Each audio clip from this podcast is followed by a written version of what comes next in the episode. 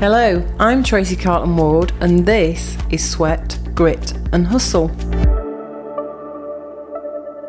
On today's episode, we are going to cover part two of the ebook I wrote some time ago called Unleash the Gift Within Becoming Your Best You.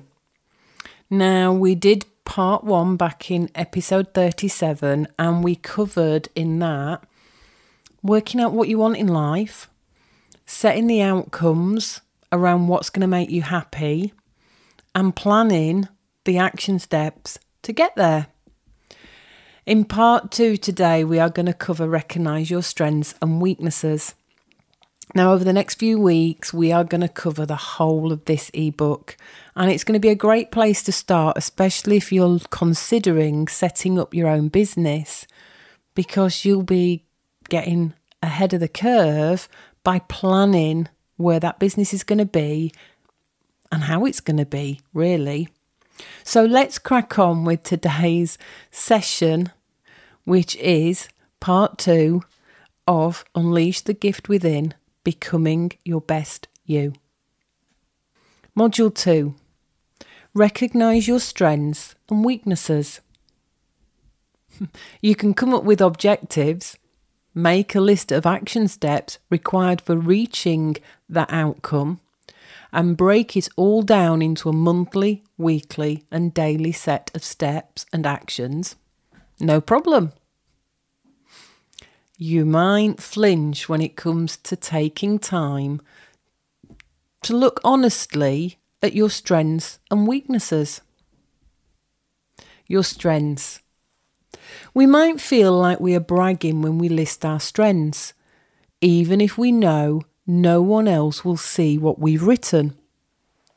Or we may talk ourselves out of being good at something. For example, you're good at organising stuff, your physical space, events, everything.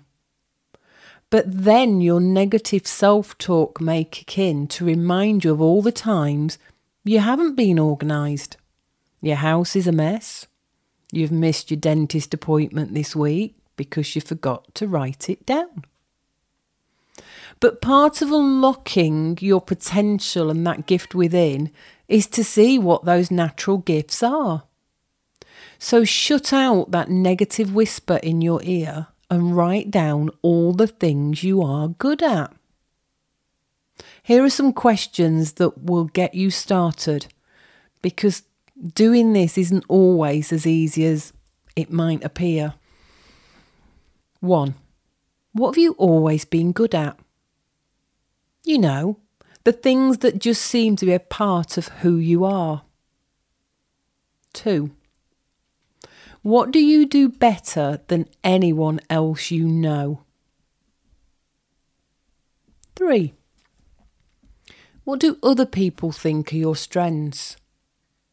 Now, this will be good for asking your friends and family if you aren't already sure what they think. And it's always good to get what we call a 360 degree feedback, where you're getting information from other people you know as well.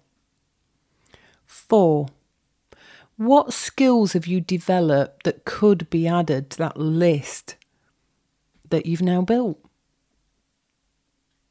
Now, your weaknesses we cannot all be good at everything. You know, there's a saying that I learnt from my coach that is you can do anything, but you can't do everything. And learning new skills is one of the great things in life for me. I love constantly learning. Obviously, when it's in balance, we want to make sure that we add some action to that knowledge. So, before you start kicking yourself for not being perfect, Nobody is. Remember that we grow as people as we take on challenges and build our skill set. And actually, let's define weakness. A weakness is something you naturally struggle with. It's not failing. It's not anything you should be beating yourself up over. It's simply a skill you weren't naturally born with and you haven't learnt since. We all have weaknesses, and acknowledging them shouldn't be a big deal. In fact, most people would be much happier if they took stock of their natural strengths and weaknesses. And that's because we often allow those weaknesses to hold us back from reaching our true potential. It's really important to be aware of your weaknesses so that you can determine how to deal with situations where the skill or ability is necessary, but where we A can't do it, or B no others could do it much better and much faster. Then, when we run up against these situations, we can best decide if we should buff up on our skills or if our time is better spent using our strength. When that's the case, we can hire someone who can do the job while we focus on what we're best at. Problem solved. Now, if you struggle with everything because you are unwilling to take an honest look at what you aren't great at, you could spend a lot of time, money, and effort needlessly and you'll be holding your business back as well as yourself. Sometimes the best way forward is to let go. So list out those weaknesses and then discover a way to fill those gaps. Now, here's some questions that will help prompt you in answering that question of your weaknesses. One, what skills or tasks do you struggle with? Two, what tasks do you procrastinate from doing because you don't feel confident in your ability to perform them? Three, what do others see as your weak areas? Four, what negative work habits do you have that could be considered a weakness? For example, you're disorganised or always running late. That one always gets me because I'm often running late.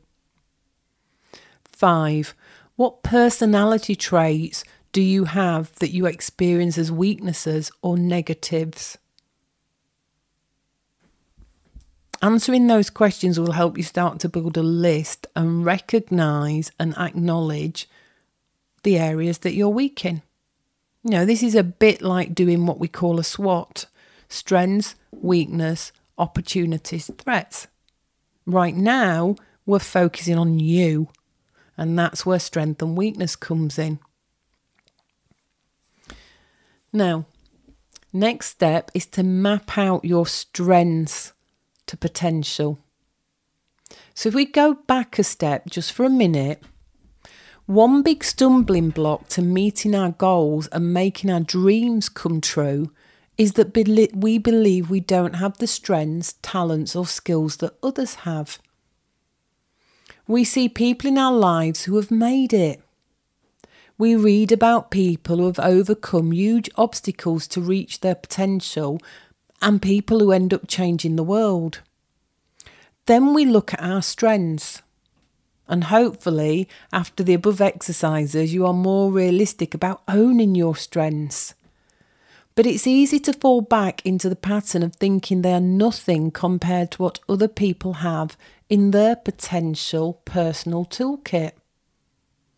And comparison at the end of the day is the thief of joy because there's always going to be somebody better than you, and there's always some, going to be somebody that's not quite as good as you. That's how the cookie crumbles. And, and at the end of the day, you'll have skills in other areas we can't all be perfect in everything, can we? But here's the really exciting thing there's more than one path to reach our full potential and unlock that gift. And if it is our potential, then we surely were given the strengths, possibly with some weaknesses to overcome, but we were given those strengths to reach that potential.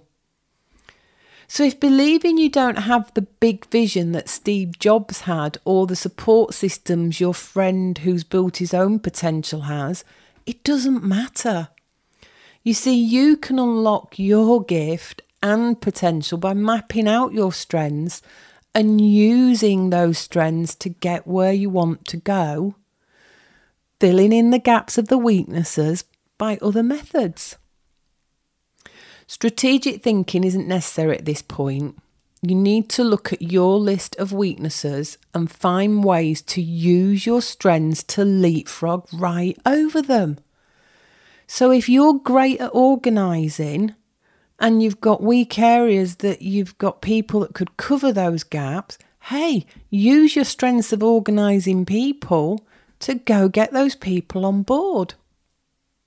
If you look at those people who have made it, you'll find they still have weaknesses, but they've learned how to use their strengths strategically so the weaknesses don't hold them back. You know, maybe you want to write a book, but you're not very good with words. You can speak, you can share your story, you can audibly sort of read out what it is you want to get on paper, but you're not great at writing. Go and hire a ghostwriter. Tell them what you want to do in your book, give them some ideas, answer the questions they give you, and let them do the bit you're weak at the written word. Now, let's look at an example that makes this even clearer. Let's say you know one of your weaknesses is a lack of technical skills.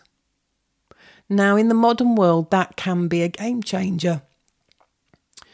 Maybe you took a couple of classes to learn more about using current technology to master your field, but none of it made any sense to you.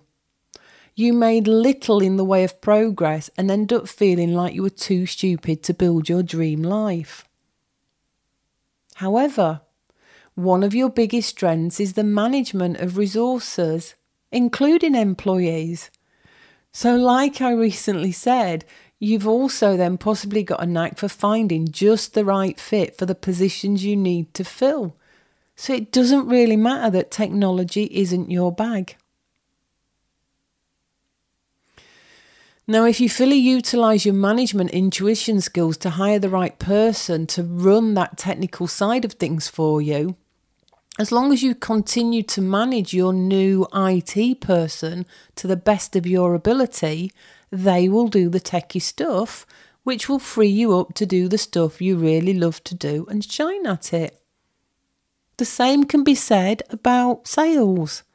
If your kit bag is not marketing and sales, but you've got a great business idea, then bring on board somebody who's great at marketing and sales. And you don't have to employ them full time. You know, you can actually utilize other companies in your network that deliver that area and work with them so that you're not paying for a full time person to get what you need done. So, map out how you might be able to use your strengths to overcome your weaknesses, not by working harder to fix your weaknesses. You're not broken, but by building on your strengths to cover the gaps. And it may sound like I'm suggesting you never work on your weaknesses, but that's not really what I mean. You know, there are some weaknesses that you may never want to work in or on, so you don't need to. And sometimes there's a problem with working on our weaknesses, and that's that people focus so much on their weaknesses that they lose sight of their strengths. If you work on your skills in the area you're weak in, but find you just don't seem to get it, then there'll be other ways to achieve that potential using your strong skill sets that you do have. And going back to our last example of the IT hire, taking those classes about technology may not have made you a computer whiz. You still might not understand all the intricate details necessary to make all the parts work, but you understand enough of the bigger picture to make decisions with the guidance of your newly contracted IT company, employee, or assistant. And that is both overcoming your weaknesses and building on your strengths. So now it's your turn. Go back to your list of strengths and weaknesses. Be courageous. Ask people you know to give you their feedback too. and then lay out your ideal outcomes next to each of them and come up with ways your strengths may actually help you realise your outcomes and achieve the dreams you've always desired. So that's it for this week. In a couple of weeks, we will move on to module three, which is all about developing your strengths and managing your weaknesses. I trust you've enjoyed this little part to help you unleash that potential and those gifts that are inside every one of us. I'll speak to you next time. To keep up with what we're doing and what's coming on Sweat, Grit and Hustle, do visit us at www.sweatgrithustle.com.